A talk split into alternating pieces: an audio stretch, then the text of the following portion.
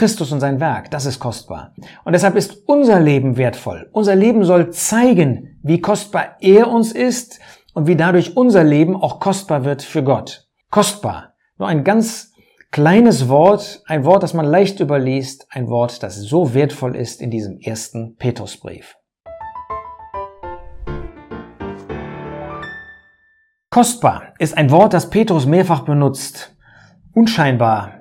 Man überliest es leicht. Vielleicht ist das für dich auch gar nicht so richtig prickelnd, dieses Wort. Aber ist es das wirklich nicht? Ist das nicht wirklich ein wertvolles Wort?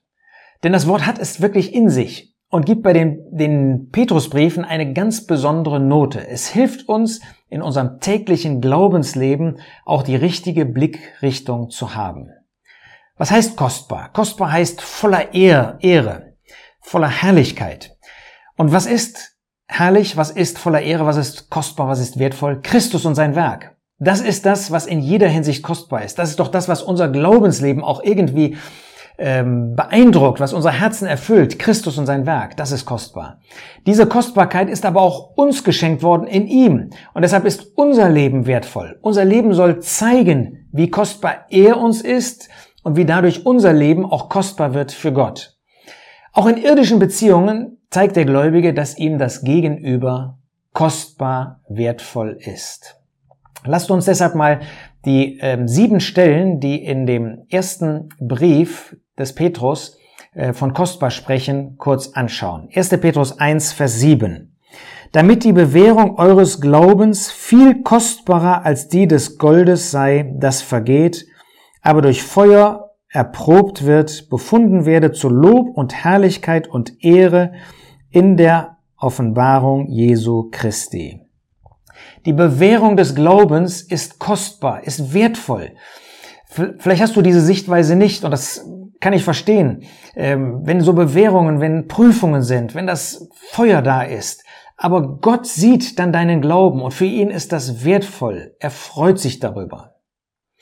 Unser Glaube dient der Kostbarkeit Ehre. Dieser Ausdruck heißt auch kostbar im Grundtext in der Offenbarung Jesu Christi. Das heißt, das, was du jetzt für den Herrn lebst, wo du jetzt bewährt bist, wo du dich jetzt durch Ausharren, durch Geduld, durch Gehorsam, durch Liebe, ähm, durch Hingabe für den Herrn in deinem Leben prägen lässt, das wird einmal, wenn der Herr Jesus wiederkommen wird auf diese Erde, das wird sichtbar werden und das wird seine Ehre, wird seine Herrlichkeit, wird seine Größe sozusagen erhöhen.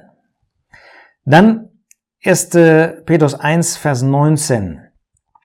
Sondern mit dem kostbaren Blut sind wir erlöst worden, eines Lammes ohne Fehl und ohne Flecken, der zwar zuvor erkannt worden ist vor Grundlegung der Welt, aber offenbart worden ist am Ende der Zeiten um euret Willen. Ihr seid mit dem kostbaren Blut Christi erlöst worden. Das Blut Christi, das heißt sein dahingegebenes Leben, dass er sein Leben am Kreuz von Golgatha hingegeben hat, das ist kostbar. Das ist kostbar für Gott, aber das ist auch kostbar für uns, dass er sein Leben gegeben hat, dass er bereit war, Mensch zu werden, dass er bereit war als Mensch, der als einziger das Recht hatte, ewig zu leben, dass er sein Leben hingegeben hat, dass sein Blut geflossen ist. Ja, diese Hingabe seines Lebens ist unendlich wertvoll. Sie bedeutet für Gott Sühnung. Gott sieht dieses wertvolle, dieses kostbare Blut und wir dürfen das ebenso sehen. Kapitel 2, Vers 3, da sehen wir in, äh, wenn ihr wirklich geschmeckt habt, dass der Herr gütig ist, zu welchem kommend als zu einem lebendigen Stein, von Menschen zwar verworfen, bei Gott aber auserwählt kostbar. Ja, wir haben geschmeckt, dass der Herr gütig ist, indem wir zu diesem kostbaren, lebendigen Stein gekommen sind. Der Herr Jesus, das ist er, dieser kostbare Stein. Das ist er, den früher diese Bauleute aus dem Volk Israel und letztlich auch wir verworfen haben, mit dem wir nichts zu tun haben wollen. Aber er ist auserwählt kostbar bei Gott. Für ihn ist er dieser lebendige, dieser wertvolle, der ewig kostbare Stein, diese Person. Und wenn er für Gott kostbar ist, wenn er für Gott so wertvoll ist, dann ist er doch auch für dich und für mein Leben kostbar. Das will Petrus uns hier vorstellen.